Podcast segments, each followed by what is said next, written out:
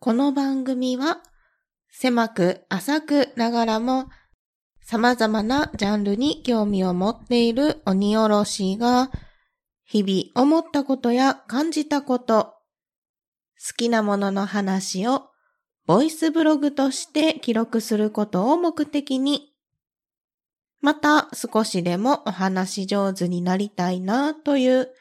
ささやかな野望を抱きながらゆるっとおしゃべりするポッドキャストです。改めまして、鬼おろしです。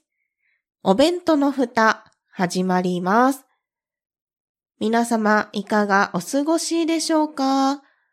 そして本日お誕生日の方、おめでとうございます。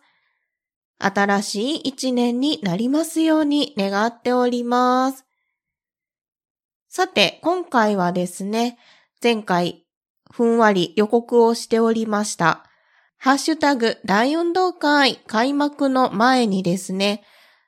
告知をしておきたいと思います。このお弁当の蓋がですね、2022年4月9日にですね、3周年を迎える運びとなっております。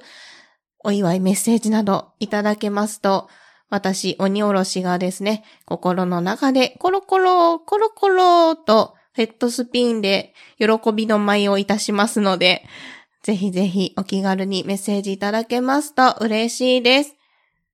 お名前だけで送れるお便りフォームご用意しておりますので、ぜひそちらからお願いいたします。お待ちしております。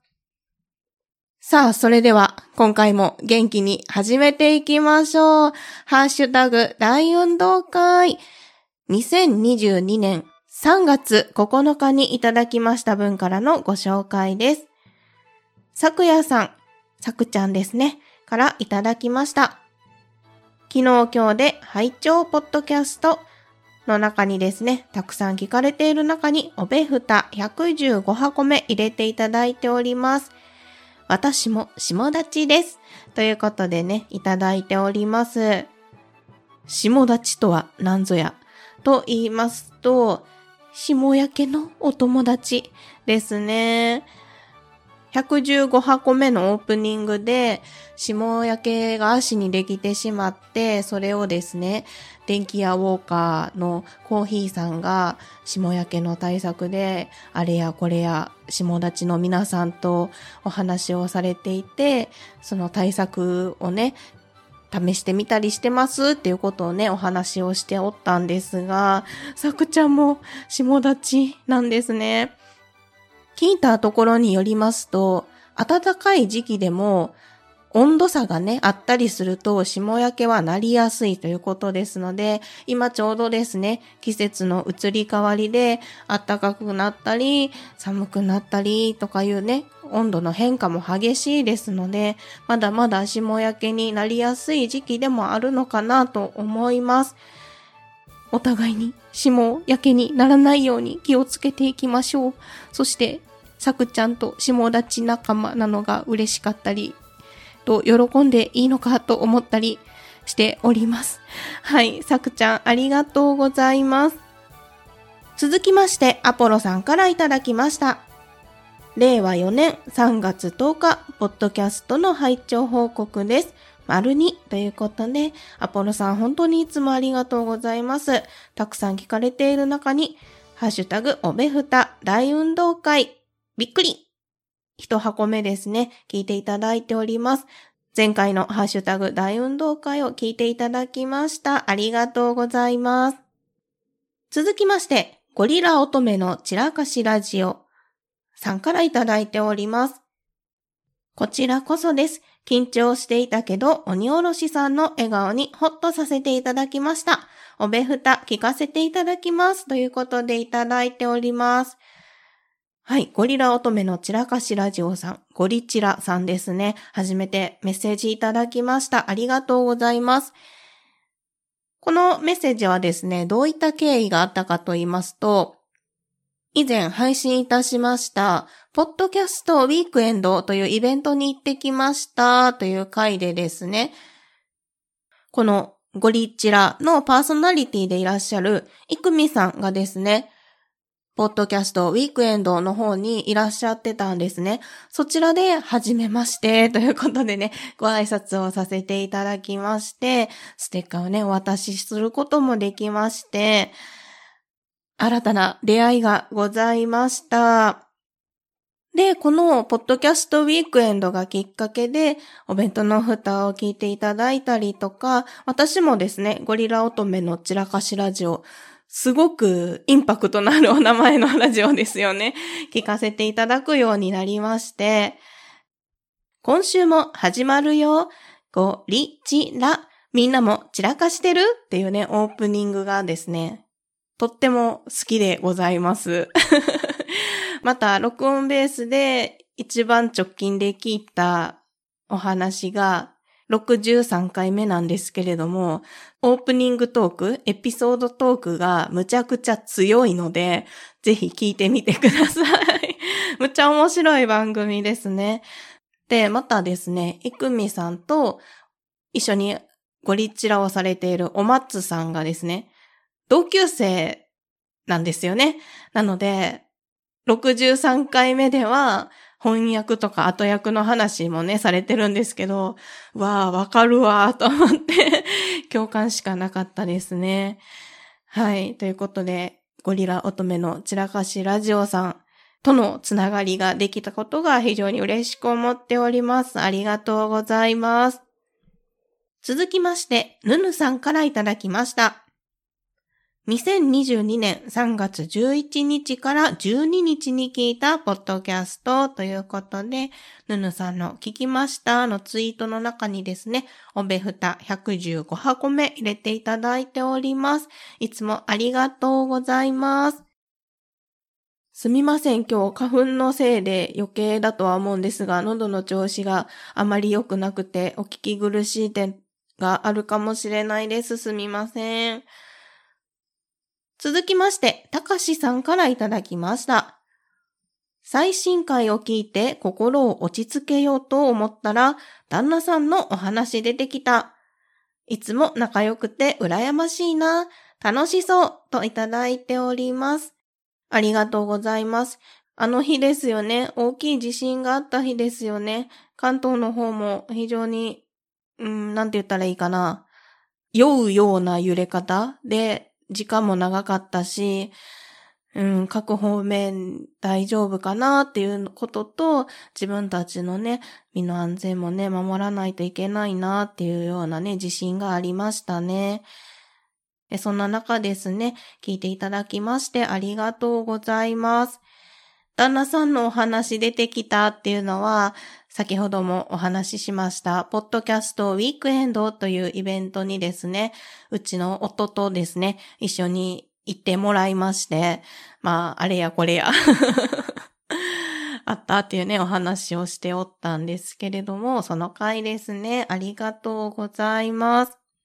ポッドキャストウィークエンドのイベントに関しては、私が見つけた、気づいた教えてもらったっていうものだったんですけれども、夫もですね、そういうイベントごとを見つけるのが上手な人なので、楽しませてもらっているなと 思いますね。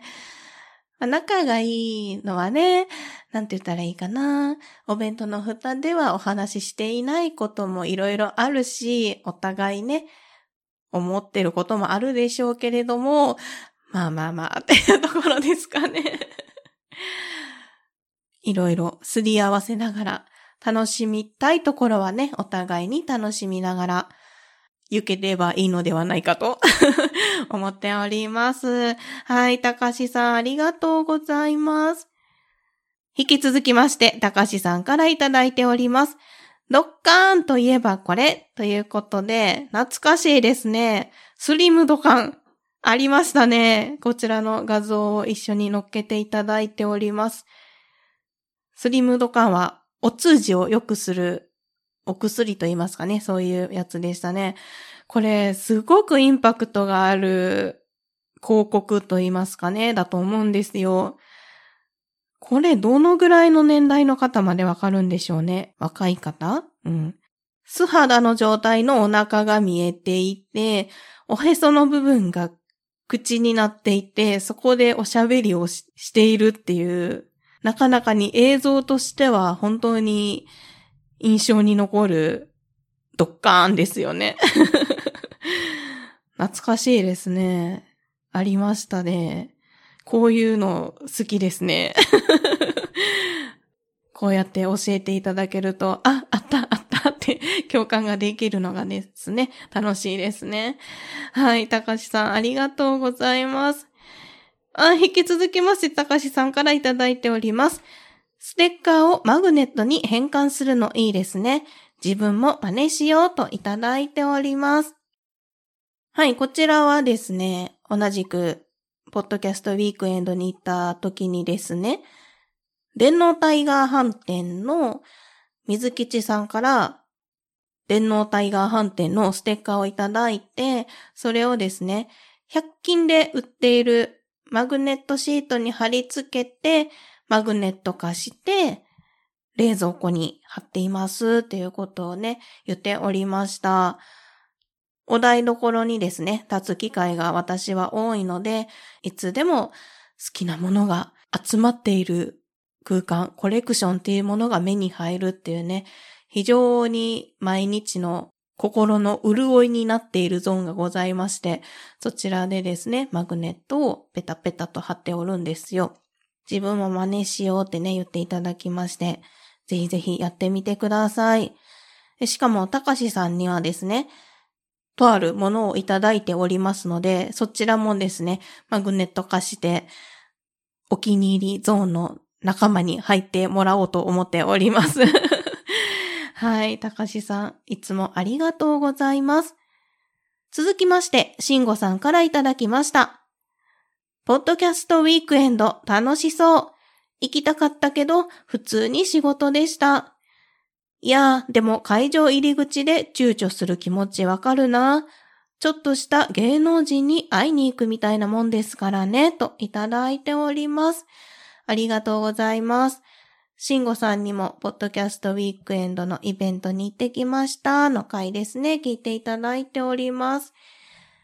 そうなんですよね。開催されたのが3月12日の土曜日だったんですけれども、土曜日ね、普通にお仕事の方ももちろんいらっしゃいますので、なかなかね、タイミングが合わないなっていうこともね、あるかと思います。でも逆に言うと、慎吾さんもタイミングが合えば、お会いできる機会が設けられるかもしれないということですね。イベント自体はですね、また半年後とかにですね、開催できるかもということを、ポッドキャストウィークエンドの主催者の方がね、おっしゃっていたので、またその時もね、楽しみですね。私もまたこういったイベント参加したいなと思っております。はい、慎吾さんありがとうございます。続きまして、演劇ラジオ、かまさまさんですね、いただいております。今週聞いたポッドキャストということで、三国だがのハッシュタグとともに、おべふた116箱目、ポッドキャストウィークエンドの回ですね、聞いていただいております。緊張して入れなくなるとはよっぽど楽しみだったとってもいいレポ情報をありがとうございます。次回は行くぞといただいております。いや、そうなんですよ。本当に先ほどのね、慎吾さんも書いていただいていましたが、入り口でね、本当に緊張しちゃって 夫に呆れられるぐらいですね。ちょっと待って、深呼吸をさせてくれ、ということね、ためらっていたんですけど、でもね、本当に楽しみだったし、で、いざ現場に来たと思って、どうしようと思って、でも、ね、行けて本当に良かったですね。次回、このイベントが開催された暁には、私もなるだけスケジュール調整をして遊びに行きたいなと思いますので、かまさまさんにまたお会いできることを楽しみにしております。はい、かまさまさんありがとうございます。続きまして、アポロさんからいただきました。令和4年3月20日、ポッドキャストの拝聴報告です。丸2ということで、いつものようにですね、たくさん聞きましたのツイートの中に、おべふた116箱目入れていただいております。はい、アポロさんいつもありがとうございます。励みになっております。続きまして、かいわれくんからいただきました。ポッドキャストウィークエンド行ってみたかったな。ツイッター見ないと情報全然入ってこない。といただいております。次回は一緒に行こう。出展されてた方々はですね、本当に超有名ポッドキャスターの皆さんだったんですけれども、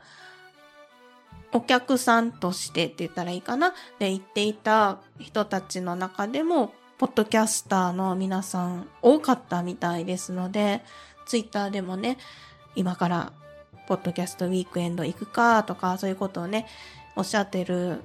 フォロワーさんで、ポッドキャスターの方もいらっしゃったので、なんでしょうね。さっきのゴリチラのイクミさんみたいに、そこでつながりがね、できるっていうのが、本当にいいなって思ったので、かいわれくん今度は一緒に行きましょう。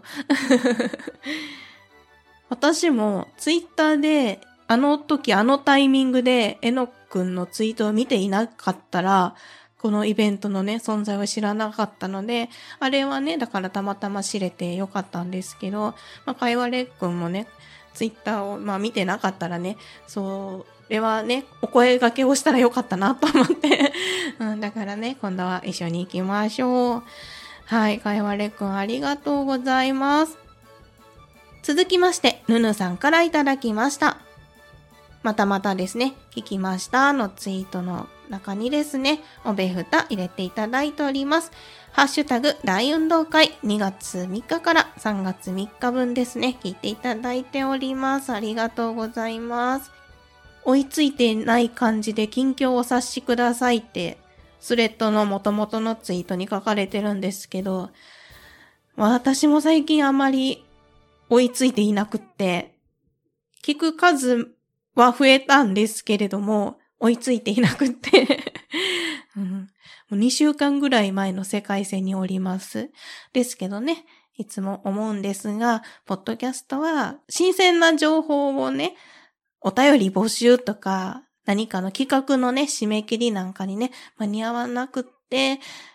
その時を逃してしまったっていうこともね、時にはあるんですけれども、でもやっぱりいつでも聞ける、過去回も遡って聞ける、そういう楽しみ方がね、できるのがポッドキャストだなと思いますので、同じように自分たちのペースで楽しんでいけたらなと思います。はい、ぬぬさんいつもありがとうございます。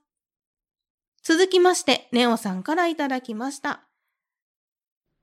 後半に続く